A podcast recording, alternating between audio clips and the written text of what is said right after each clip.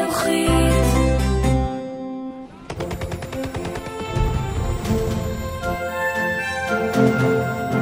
Es lebe Deutschland!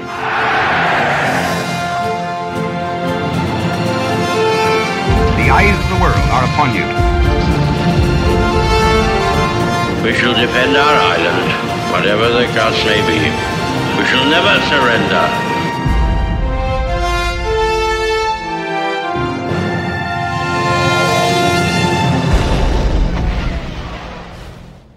ברוכים הבאים לפודקאסט מלחמת העולם השנייה של החינוכית. אני יובל מלכי. פרק מספר 5, בליצקריג במערב אירופה. לאחר כיבוש צ'כוסלובקיה ופולין בסוף שנת 1939, ישב הצבא הצרפתי וחיכה לראות מה תעשה גרמניה. הצרפתים הסתמכו על קו הביצורים שבנו, בהשקעה כספית אדירה, קו מז'ינו. שאר מדינות מערב אירופה לא דאגו יתר על המידה מפני שהיו ניטרליות. באפריל 1940 כבשו הגרמנים את דנמרק ונורבגיה תוך ימים ספורים.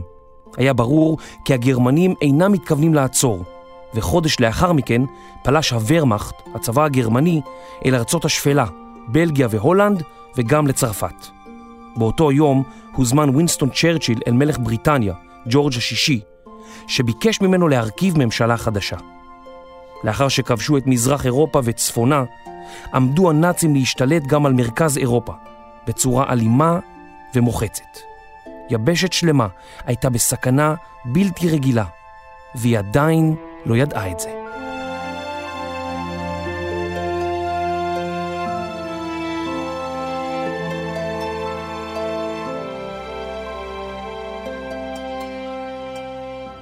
קצת לפני המתקפה הגרמנית.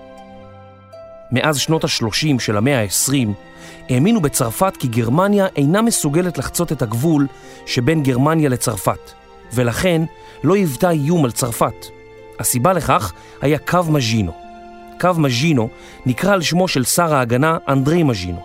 הקו נבנה בהובלתו של מז'ינו בשנות ה-30, והיה קו של ביצורים הגנתיים שבנתה צרפת באזור הגבול עם גרמניה. הביצורים כללו מכשולי טנקים, מרכזי תקשורת, מחסני אספקה עצומים, ביצורי בטון, תותחים מסוגים שונים, אין ספור מכונות ירייה, עמדות תצפית ותותחים נגד טנקים. מתחת לביצורים הייתה עיר שלמה תחת הקרקע, שהיו לה אפילו בתי קולנוע. כל אלה היו אמורים להבטיח כי גרמניה לא תוכל לחצות את הגבול ולכבוש את צרפת. בנוסף, קו מז'ינו שחרר מאות אלפי חיילים שכעת היו פנויים לפלוש לבלגיה ולהילחם בצבא הגרמני הרחק מאדמת צרפת. זו הייתה תוכנית גאונית. כל הצבא הצרפתי כמעט יילחם בפולשים הגרמנים על אדמת בלגיה, וכך המלחמה תתרחש הרחק מצרפת. גאונות. הבלגים לא ממש רצו להילחם בגרמנים, ובשנת 1937 פרשה בלגיה מהברית עם צרפת והכריזה על עצמה ניטרלית. גם הולנד הכריזה על עצמה ניטרלית, כך שהשתיים לא חששו מהיטלר וצבאו. למרות שבשנות ה-30 נחשבה צרפת למדינה בעלת הצבא החזק באירופה, לא כולם היו בדעה אחת. במרץ 1935 ניבא מרשל ברית המועצות, מיכאל טוחצ'בסקי, כי לא יהיה ביכולת הצרפתים לעמוד בפני הסתערות גרמנית. מבחינה מנטלית, טען, הצרפתים אינם יודעים להגיב במהירות כנגד התקפה נגדם, ומבחינה צבאית יש להם מחסור בקשר אלחוטי. הצבא הצרפתי מצידו כמעט שלא עסק באימונים, לבד מעבודה מועטה על עמדות המגן. החיילים פשוט חיכו. חוסר המעש במלחמת הישיבה הוליד מורל ירוד ודכדוך. לאוזני הפוליטיקאים התחילו להגיע שמועות על שכרות, על נפקדות ועל הופעה רשלנית של חיילים במקומות ציבוריים. אי אפשר לבלות כל הזמן במשחק קלפים, בשתייה ובכתיבת מכתבים לאישה בבית, כתב אחד החיילים. אנחנו שוכבים, שרועים על הקש ומפהקים, ואפילו רוכשים מיומנות באי עשיית שום דבר. אנחנו מתרחצים פחות ופחות. אנחנו כבר לא טורחים להתגלח. אנחנו לא יכולים לגייס את המאמץ לטאטא את המקום או לפנות את השולחן אחרי האוכל. יחד עם השעמום, זוהמה שולטת בבסיס. גנרל צרפתי בשם שרל דה גול דגל בלהט בהקמת דיוויזיות משוריינות ומהירות בנוסח הצבא הגרמני. בספר שכתב בשנות ה-30 הוא התרה כי נייחות פירושה תבוסה. אך דבריו נפלו על אוזניים ערלות. דה גול נלחם בשדות הקרב של מלחמת העולם הראשונה ונפצע שלוש פעמים. פציעתו השלישית הייתה קשה, הוא הושאר בשדה הקרב ונפל כשבוי מלחמה בידי הגרמנים. כעת היה דה גול מודאג. גם הפיקוד העליון הצרפתי דאג, הוא דאג לירידת המורל הצרפתית והחל לארגן מופעי בידור בקווים הקדמיים בהשתתפות שחקנים וזמרים מפורסמים, למשל עידית פיאף ומוריס שווליה, האומנים המובילים של התקופה. חוץ מזה, ישבו הצרפתים וחיכו להתפתחויות.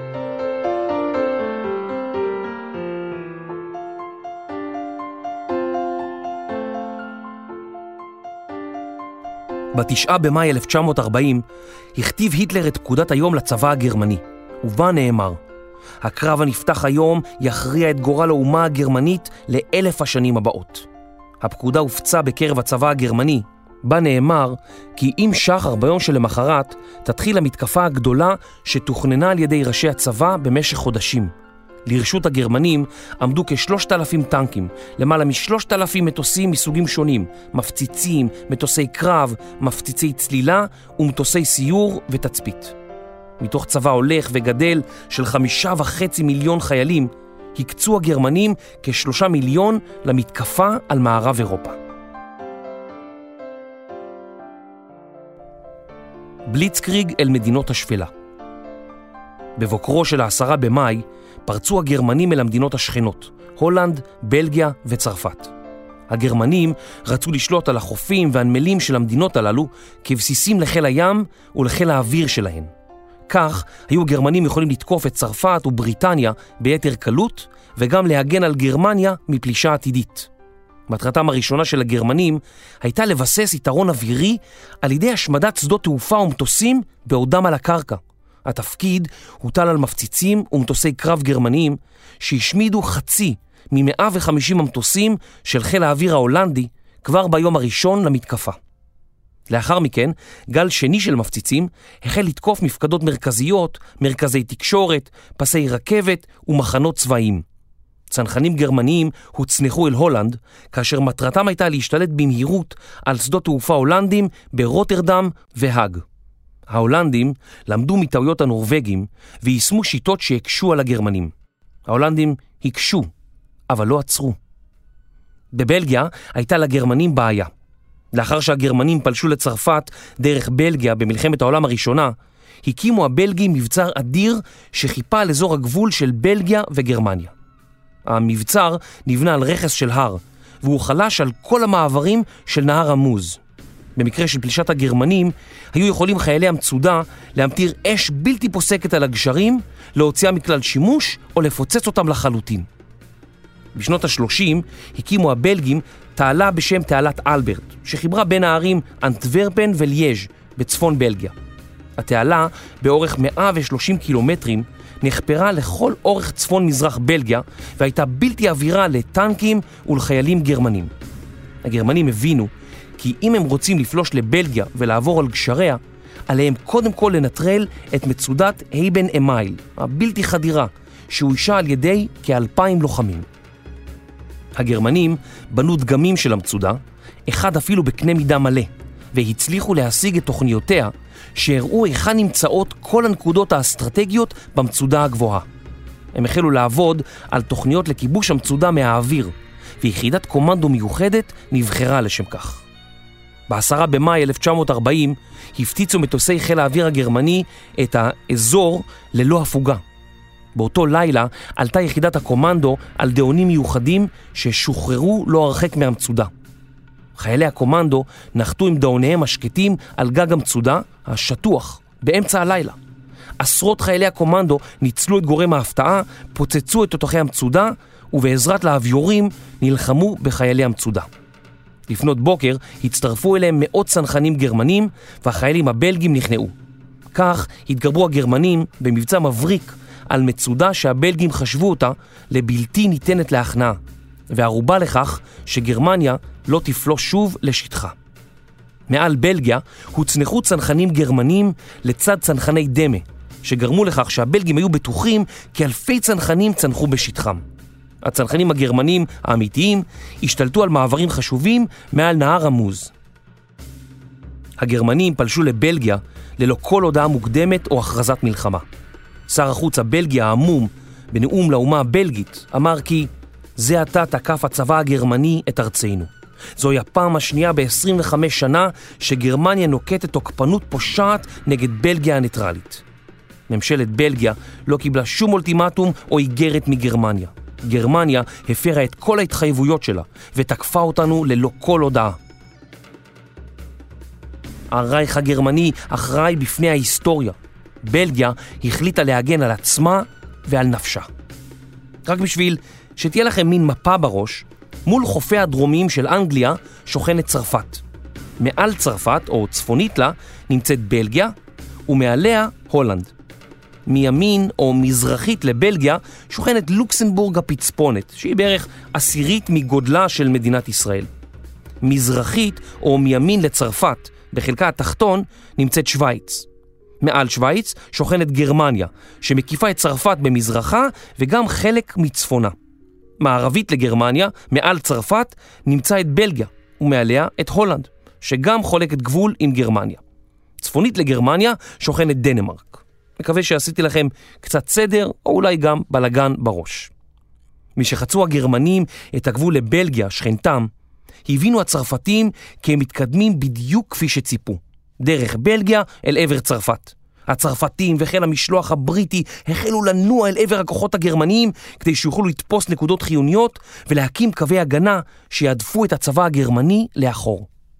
בינתיים בהולנד, למרות שההולנדים ניסו ורצו מאוד להתנגד לגרמנים, לאחר שנים שבהן היו ניטרלים, לא היו בידם כוחות או כלי נשק שיכולים היו להכריע את השריון הגרמני.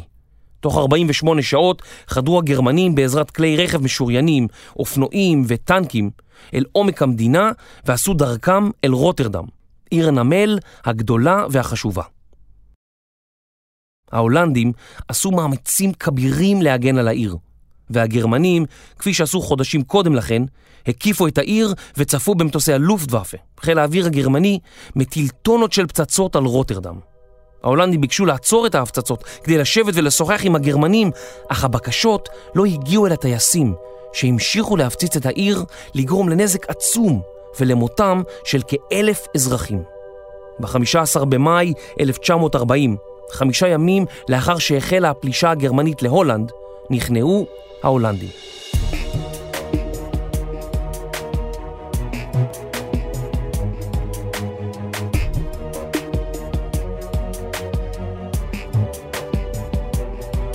בליטקריג בצרפת. בבלגיה עשו הגרמנים את דרכם לבריסל, כפי שציפו הצרפתים והאנגלים. אך בו זמנית החלו טנקים גרמניים להתקדם דרך גבעות המיוערות בצפיפות בשטח שנקרא הארדנים, שנמצא בדרום בלגיה על גבול צרפת. הצרפתים לא ייחסו לו חשיבות מפני שהאמינו כי הוא בלתי עביר לכלי רכב משוריינים. חלק מההערכות הללו התקבלו באמצע שנות ה-30. אך בשנת 1940 היה הצבא הגרמני צבא אחר מזה של שנות ה-30.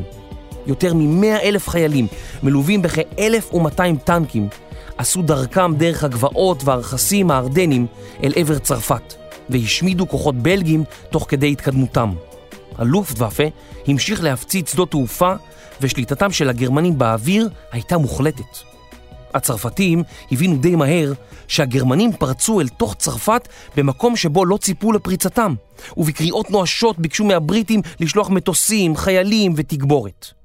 כנגד עצתו של מפקד חיל האוויר הבריטי, הורה צ'רצ'יל לשלוח מטוסי קרב חדישים מסוג הוריקן לצרפת, אך גם אלה היו מעט מדי ומאוחר מדי.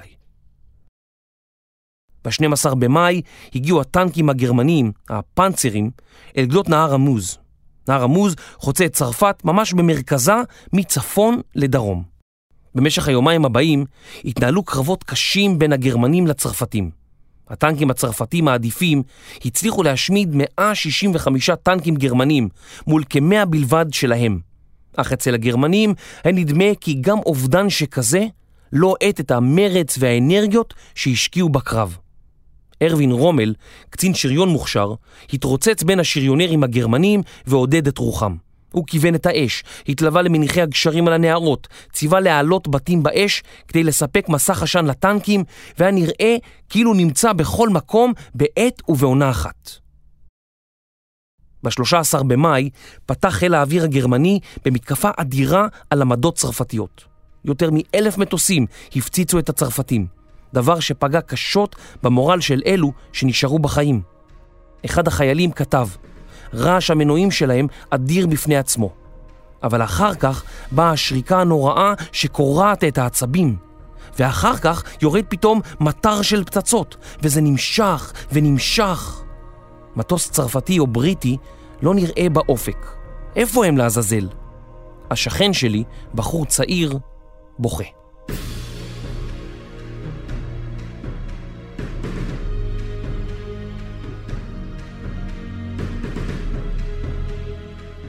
לאחר שהתברר כי הטנקים הגרמנים שפרצו בצפון ממשיכים לשעוד קדימה, והטנקים שפרצו דרך הארדנים גם הם בלתי ניתנים לעצירה, החלה צרפת להתפרק. גנרל צרפתי כתב כי ראה גל של חיילים מבועתים, תותחנים ורגליים, ברכבים וברגל. רבים ללא הנשק האישי שלהם נמלטים על נפשם.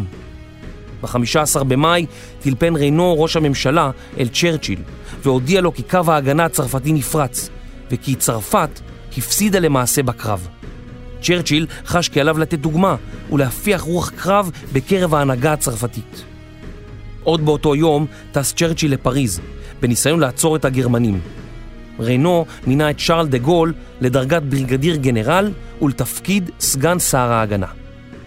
לאחר שהגיעו הגרמנים אל הגדה המזרחית של נהר עמוז, נסוגו הבריטים והצרפתים מערבה.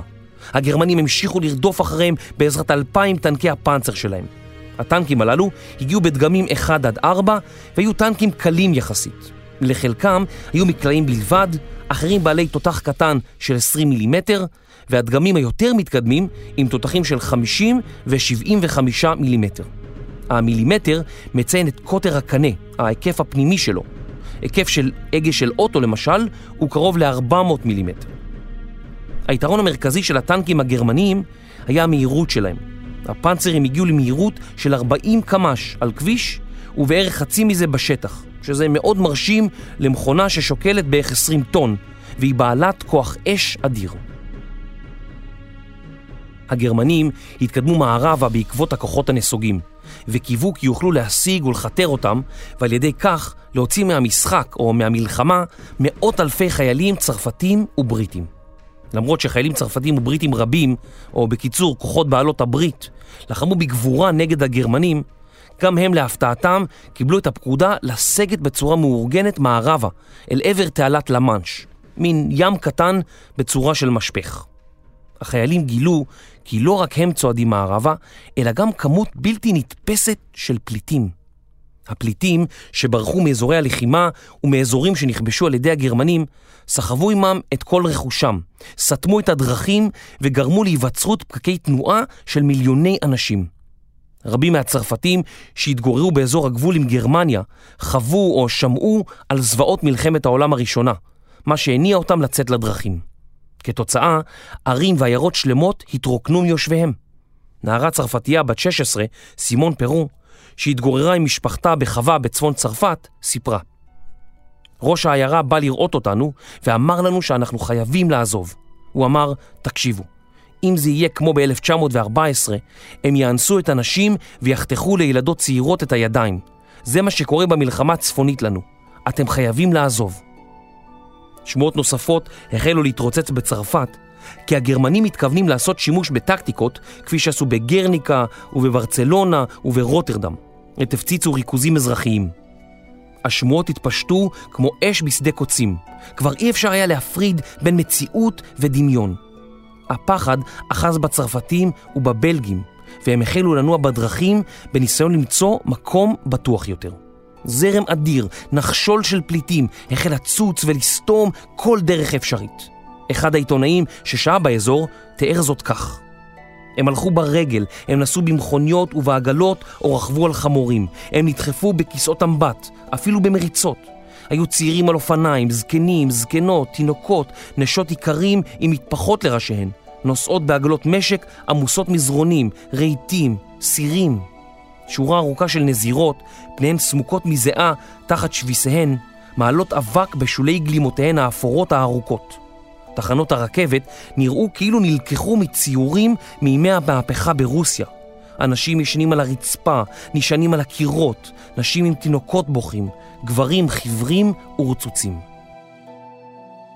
המצב הפך לחמור עוד יותר כאשר החל הלופטוואפה, חיל האוויר הגרמני, לירות אל עבר הפליטים הנסים ולגרום לפניקה של ממש בקרב הפליטים.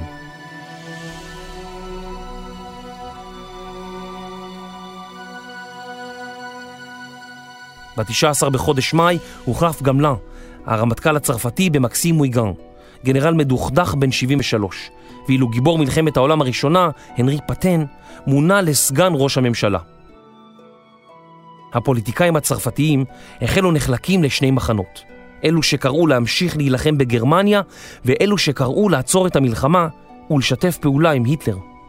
הבריטים ניסו לעצור את הגרמנים בעזרת טנקיהם הכבדים, והצליחו להנחית מספר מכות כואבות על הגרמנים ועל מפקדם, ארווין רומל.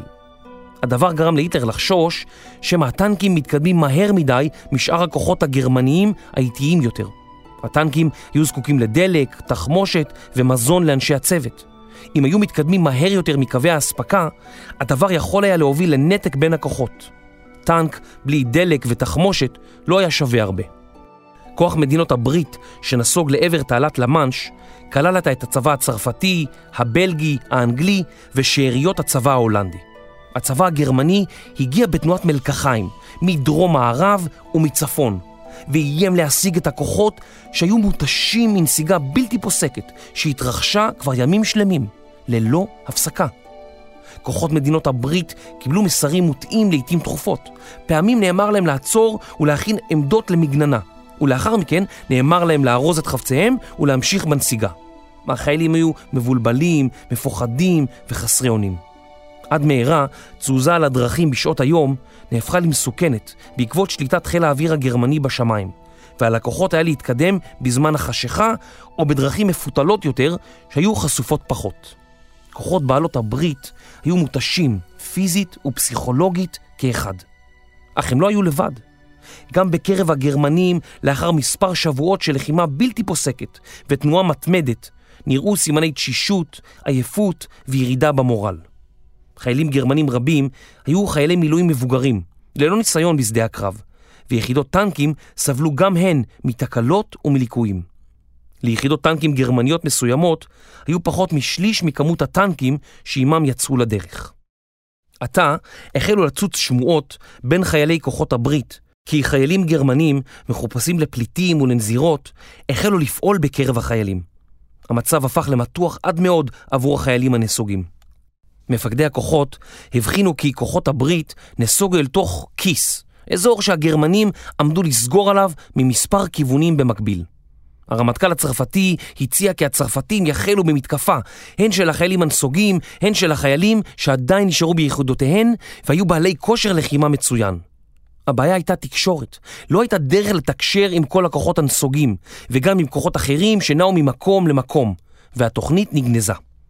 העיתונים של אותם הימים היו מלאים בספקולציות. הכותרות בעיתונים הארץ ישראלים דיווחו כי גרמניה הוציאה את פקדונותיה מאמריקה, שמועות על חוזה צבאי גרמניה-הונגריה, גרמניה ורוסיה מרכזות צבא, גרמניה מאיימת על ארצות הברית, גרמניה מאיימת על אורוגוואי, רוסיה תגן על שוודיה אם תותקף על ידי גרמניה, אמריקה מזהירה את איטליה מפני הצטרפות לצידה של גרמניה, גרמניה תנסה לכבוש את איסלנד?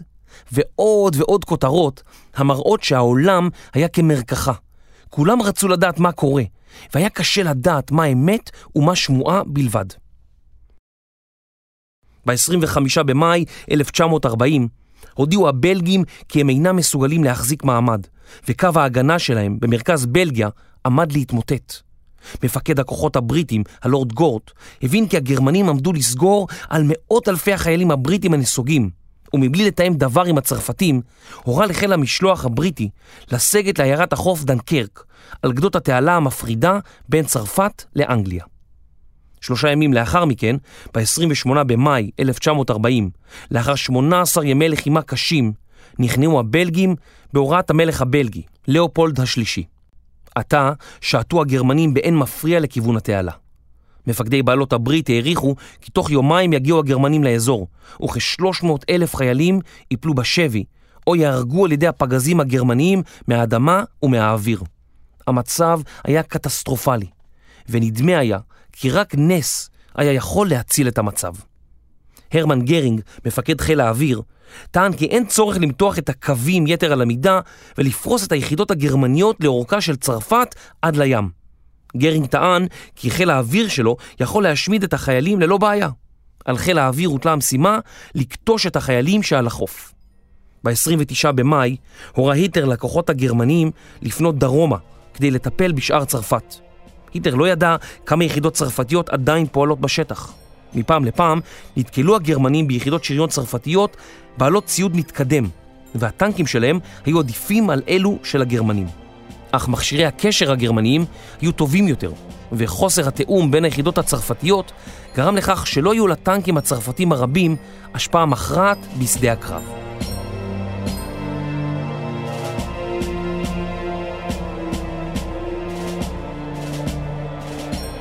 פינוי דנקרק כבר ב-20 במאי 1940 היה נדמה לבריטים כי כפי הנראה ייאלצו לפנות כוחות מצרפת ולהחזירם לבריטניה. ספינות הועמדו בהיקון למבצע שקיבל את השם מבצע דינמו. ב-26 בחודש מאי ניתנה הפקודה וספינות יצאו לכיוון דנקרק.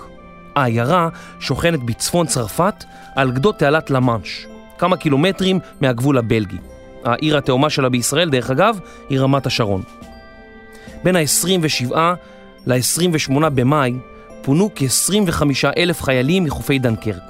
אבל הבעיה הייתה שמאות אלפים עשו דרכם אל החופים, מפני שהגרמנים כבר הספיקו להשמיד את הנמל בעיר. האדמירל הבריטי, שמונה למפקד המבצע, תכף הבין כי יש לו זמן מועט מאוד עד שהגרמנים יחדשו את מתקפתם. הוא ידע כי אם אכן יפלו מאות אלפי הבריטים בשבי, בריטניה תאבד את יכולתה להגן על האי הבריטי מפני פלישה גרמנית. האדמירל הבין כי פינוי מוצלח בדנקרק יקבע למעשה את גורלה של בריטניה. האדמירל רמזי פנה אל כל הבריטים שברשותם היה כלי שיט כלשהו וביקש מהם להגיע אל חופי דנקרק. כ-900 כלי שיט נענו לבקשתו והגיעו אל חופי צרפת. יאכטות, ספינות סוחר, משחטות בריטיות, ספינות דייג, מניחות מוקשים, גוררות, סירות הצלה ואפילו ספינות מכבי האש של נהר התמזה. בעוד החיילים ממתינים על החוף ובמים לספינות, הפציץ הלופטוואפה את החופים ואת האנשים. חיל האוויר הבריטי נכנס לתמונה והחל לטוס מעל האזור במאות מטוסים. הטייסים הבריטים לחמו בטייסים הגרמנים ממש מעל ראשי החיילים המתפנים. שני הצדדים ספגו אבדות רבות.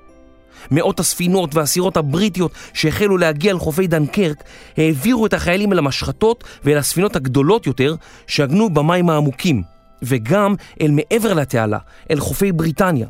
לאחר מכן הסתובבו ושבו על עקבותיהם כדי לאסוף חיילים נוספים. הצרפתים נשארו בהיקף האזור והמשיכו להילחם בגרמנים המתקדמים אל עבר החופים. כך קנו הצרפתים לבריטים זמן פינוי נוסף. על הצרפתים נאסר בתחילה להתפנות מהאזור, דבר שגרם למרמור רב בקרב החיילים הצרפתיים. משפונו כל החיילים הבריטים והגרמנים התקרבו לאזור, נלקחו גם עשרות אלפי צרפתים ובלגים על הסירות והספינות הבריטיות. מרביתם חזרו לאחר מכן למולדתם. כיוון שהלופטוואפה שלט באוויר, החל מה-1 ביוני הוחלט כי החיילים יפונו רק בשעות החשיכה. בשלושה ביוני הגיעו הגרמנים לפאתי העיר דנקרק. היה ברור כי היה זה הלילה האחרון לפינוי החיילים מהחופים. למרבה המזל, כמעט כל החיילים שהגיעו לחופי העיירה פונו בשלום לבריטניה. לבריטים זה היה נס אמיתי. הפינוי מדנקרק גרם להתרוממות רוח בקרב הציבור האנגלי. מה שנראה בלתי אפשרי רק ימים ספורים קודם לכן, הפך להצלחה מפתיעה ולנס דנקרק. במקום כ-50 אלף חיילים שהבריטים קיוו להציל, פונו מדנקר קרוב לרבע מיליון חיילים בריטים ועוד כ-120 אלף צרפתים ובלגים. סך הכל כ-338 אלף חיילים, כמעט 300 אלף יותר משצפו הבריטים. צ'רצ'יל חש הקלה גדולה, אך הוא לא אהב את השמחה הבריטית וטען כי מלחמות לא מנצחים בפינויים מוצלחים. החילוץ המרשים מדנקרק היה כרוך באבדות כבדות. 30 אלף חיילים בריטים נפצעו או נהרגו, 34 אלף חיילים צרפתיים נפלו בשבי או נעדרו, וכל הציוד הכבד, הטנקים, התותחים ועוד עשרות אלפי כלי רכב צבאיים הושארו על החוף ונפלו בידי הגרמנים. במהלך הפינוי, 177 מטוסים בריטיים הופלו, 6 משחטות טובעו, עוד 25 משחטות ניזוקו וכ-200 סירות וספינות טובעו. הגרמנים איבדו בקרבות למעלה מ-200 מטוסים, 100 טנקים וכ-20 עד 30 אלף הרוגים. כיוון שארץ ישראל או פלסטינה נמצאה תחת שלטון בריטי, העיתונים הזדהו עמם בצורה מלאה. בעיתון הצופה, ביום שני, השלושה ביוני 1940, דיווחה הכותרת על פעולותיה הנועזות של התעופה הבריטית. בעיתון נכתב בין השאר כי 78 מפציצים ואווירוני קרב נאצים הושמדו או ניזוקו מעל חופי דנקרק. היה זה שיא חדש בהישגיו של אווירוני הקרב הבריטים במשך יום אחד, טען העיתון. השורה האחרונה בכתבה מעניינת במיוחד. 80 מאווירוני הקרב שלנו נעדרים. מובן שהמספרים בכתבות לא היו מדויקים כלל. יום למחרת דיווח עיתון הצופה על פרשת הגבורה של יציאת פלנדריה. הכותרת המשנית דיווחה כי 119 אווירונים גרמניים הופלו במשך יומיים. בכתבה נכתב כי לאחר שהגיעו החיילים לחופי אנגליה, לאחר ימים ולילות של שירות מתמיד תחת אש בלתי פוסקת מהאוויר ומהיבשה, נפלו האנשים על מרצפות הרחוב ונרדמו. אף על פי שרבים מהם היו רעבים כזאבי ערב, נכתב בעיתון הצופה, רבים סירבו לקבל את מנתם עד שהבטיחו להם כי אין מחסור במזון באנגליה. מובן שכתבות בעת מלחמה תמיד יש לקחת בערבון מוגבל, כמו זאת שהקראתי למשל. הכותרת בעיתון המשקיף באותם ימים הייתה סוכלה תוכנית הגרמנים להפריע בעד פינוי פלנדריה.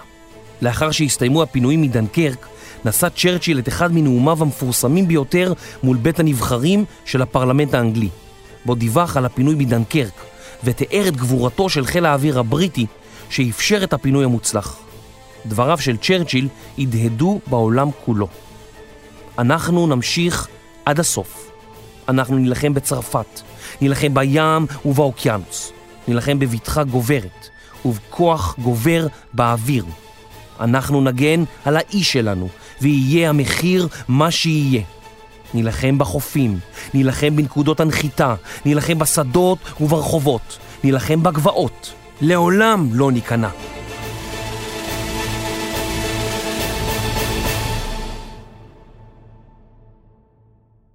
הבליצקריג דרומה בצרפת מונה שרל דה גול, קצין בכיר בצבא הצרפתי, לסגן שר הביטחון. אך היה זה מאוחר מדי מכדי להביא לשינויים מהותיים בשלב זה של הקרבות.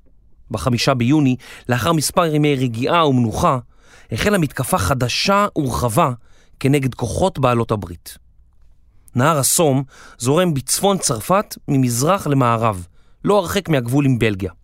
הגרמנים אבטחו את מעברי הנהר, והטנקים הגרמנים עשו דרכם לתוך צרפת, מצפון לכיוון דרום. צרפתים רבים, שעוד לא ראו את המלחמה מקרוב, החלו לנוס על נפשם במספרים עצומים. יותר משמונה מיליון צרפתים עזבו את בתיהם ויצאו לחפש מקומות מפלט, במה שנחשב עד היום להגירה ההמונית הגדולה ביותר בהיסטוריה של אירופה. מתוך מיליוני הפליטים, שני מיליון היו מאזור פריס. ב-10 ביוני הצטרפה הממשלה לפליטים ועזבה גם היא את פריס, דרומה לכיוון העיר בורדו. נוראות הן פני המלחמה, כתב חייל גרמני מדיוויזיית חיל רגלים גרמנית. עיירות וכפרים קרועים לגזרים, מפגזים. חנויות בזוזות מכל עבר, ערכים נרמסים תחת נעלי צבא, בהמות משוטטות, נטושות, וכלבים חומקים באפס אונים בין הבתים. אנחנו חיים כמו אלים בצרפת. אם אנחנו צריכים בשר, אנחנו טובחים פרה. אוכלים רק את הנתחים המשובחים ביותר ומשליכים את היתר. בגלל המרחקים הארוכים, אנחנו חייבים לצעוד כדי לא לאבד את הקשר עם יחידתנו. עם רובים בידינו, אנחנו פורצים לבית ומשביעים את רעבוננו. נורא ואיום, נכון? אבל מתרגלים לדברים כאלה. תודה לאל שהתנאים הללו לא שוררים בבית. מנגד, חייל בריטי תיאר את שראה. לאורכו של הכביש שכבו הרוגים ללא ראש, ללא ידיים. פרות שכבו מתות, היו ילדים קטנים, היו זקנים, לא אחד ולא שניים, אלא מאות שרועים על האדמה. לא היה בידינו זמן לעצור ולפנות את הכביש. לכן עלינו על הגופות עם המשאיות שלנו ועברנו. הלב נקרע, באמת, הלב נקרע. הטייסים הגרמנים שרצו לפגוע במורל הצרפתי ולגרום לצרפתים לאבד את רוח הלחימה, ירו ללא הפסקה על הפליטים הרבים, בטענה כי בין הפליטים היו גם חיילים.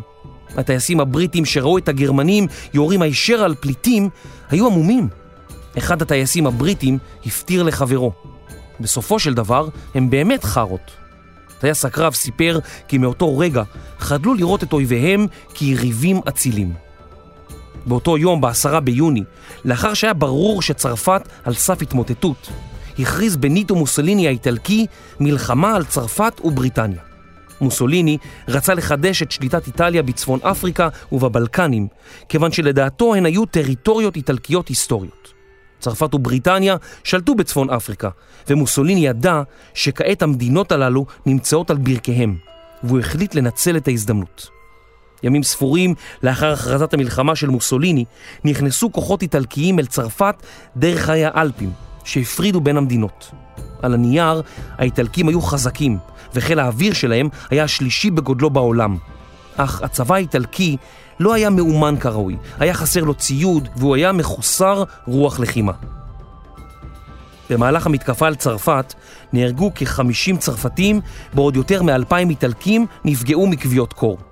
הצבא האיטלקי ישמש כאתנחתה קומית לאחר המלחמה, וסדרות בריטיות רבות עד היום מציגות חיילים איטלקיים שבורחים או נכנעים. הקומיקאי ג'קי מייסון אמר פעם שאם הוא צריך ללכת מכות עם איטלקי, הוא קודם כל מבקש ממנו ללבוש מדים, ואז הוא כבר בטוח מנצח אותו. מפחד שהגרמנים ישטחו את פריס, כפי שעשו בוורשה וברוטרדם, הכריזו הצרפתים על פריס כעיר חופשית. וב-14 לחודש יוני 1940 נכנסו הגרמנים אל תוך העיר. הצרפתים ביקשו מהבריטים לשלוח מטוסי קרב לצרפת, אך הפעם צ'רצ'יל הקשיב למפקד חיל האוויר שלו ולא שלח תגבורת. צ'רצ'יל הבין וידע שבריטניה תזדקק בקרוב לכל מטוס קרב שברשותה כדי להגן על עצמה מפני חיל האוויר הגרמני האימתני. למרות שכבר היו דיוויזיות בריטיות על אדמת צרפת שעדיין לחמו לצד הצרפתים, צ'רצ'יל החליט לשלוח כוחות נוספים. בעת שהגיעו היחידות לחופי צרפת, קיבל צ'רצ'יל מידע כי יחידות צרפתיות נכנעו לכל אורך צרפת, והגרמנים עמדו לכבוש את המדינה כולה. צ'רצ'יל ממש ברגע האחרון פקד על הכוחות להסתובב ולחזור לבריטניה. ב-16 ביוני התפטר ראש הממשלה הצרפתי פול ריינו מתפקידו והוחלף בסגנו הנרי פטן. פטן ראה את כמויות הפליטים ההולכות וגוברות והבין את חומרת המצב. הוא החליט להשיג הפסקת אש עם הגרמנים. בבוקרו של ה-17 ביוני נכנס שלישו של היטלר למפקדה של יד בריסל ומסר להיטלר את ההודעה הבאה: הממשלה החדשה של צרפת מבקשת לדון בהסכם הכניעה. היטלר חייך מאוזן לאוזן וטפח בשמחה על ירחו, מנהגו הרגיל כשהביע עליצות. דה גול לא הסכים עם דרכו של פטן. מאוחר יותר הוא עלה על מטוס וטס ללונדון. משם החל לשדר דרך ה-BBC קריאות לאנשי צרפת להמשיך להילחם בגרמנים. דה גול קרא לצרפתים להתנדב לצבא ההתנגדות שיוקם בצרפת. רדיו בריסל הכבושה החל לשדר הודעות מטעם הנאצים. באחת ההודעות נאמר כי להיטלר יש פתרון לשאלת היהודים. הוא יגרש אותם מאירופה אל מושבות אנגליה וצרפת באפריקה כדי שיפלסו שם דרך לגזע הארי.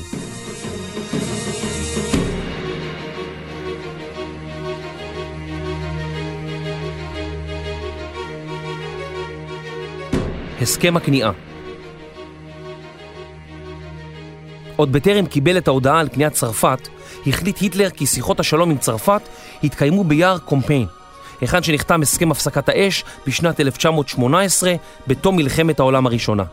קרון הרכבת, שבו נערכה בשעתו החתימה, נשמר כמוצג מוזיאוני בצרפת, והובא במיוחד אל אותה קרחת יער לצורך חתימת הסכם הכניעה הצרפתי, על פי דרישת היטלר. באותו קרון רכבת, שבו חתמו הגנרלים הגרמנים על כתב הכניעה הבזוי מנקודת מבטה של גרמניה, חתמו עתה הצרפתים על ההסכם החדש. ב-21 ביוני החל ראש הפיקוד העליון של הוורמאכט, הגנרל וילהלם קייטל, להקריא בפני הגנרלים הצרפתיים את תנאי הפסקת האש. היטלר נוכח אף הוא בקרון.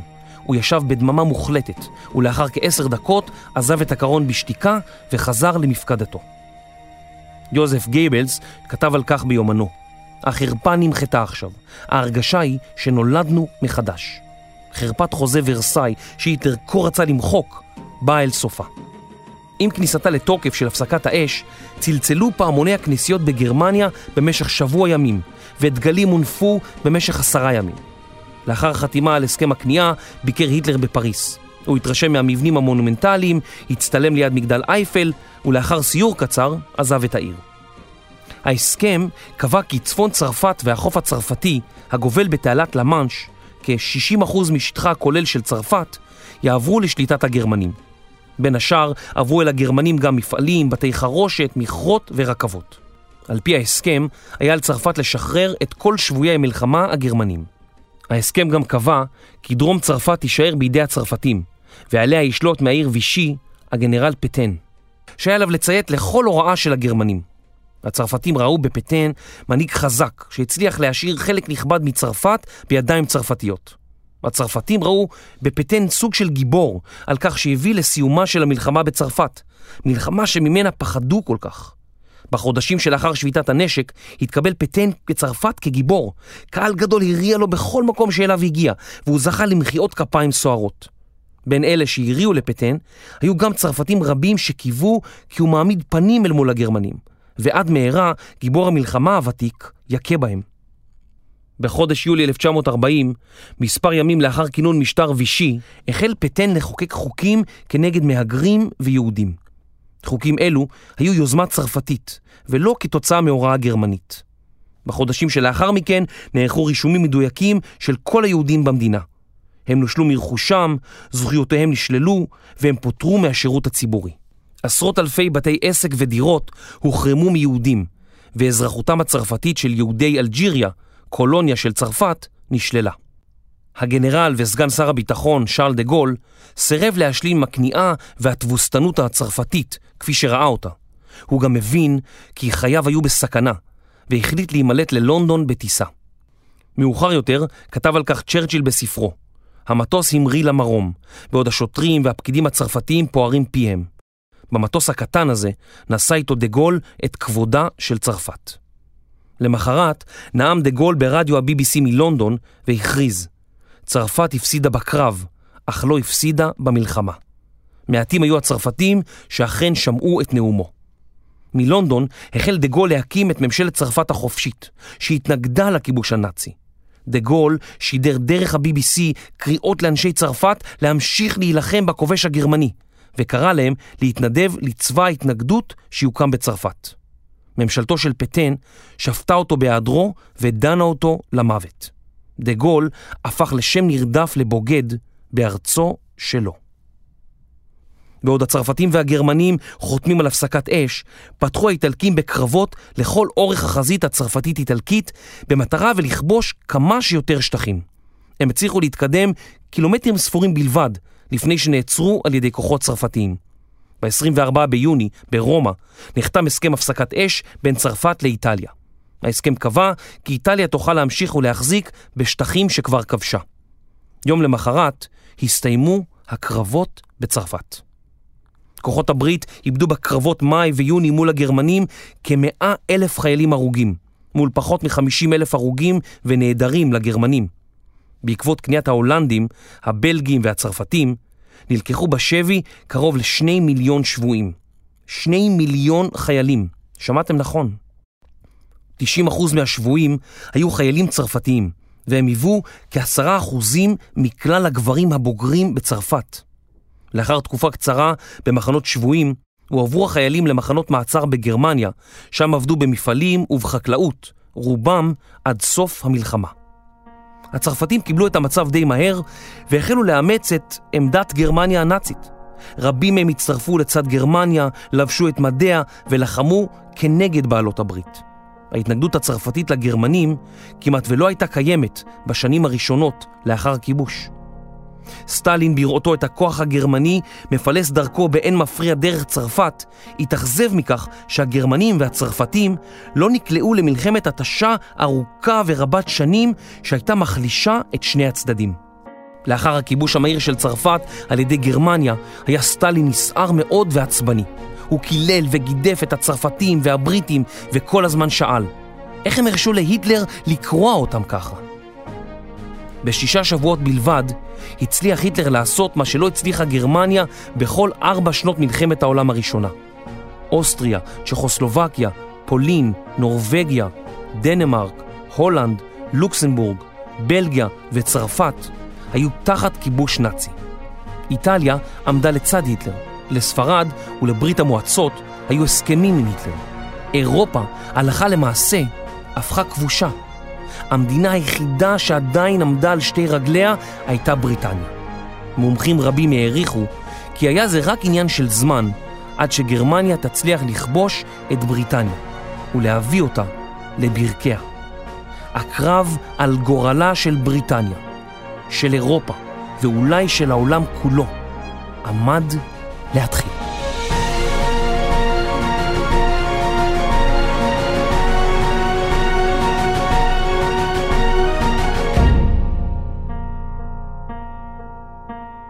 פרק מספר 5 כיבוש מערב אירופה.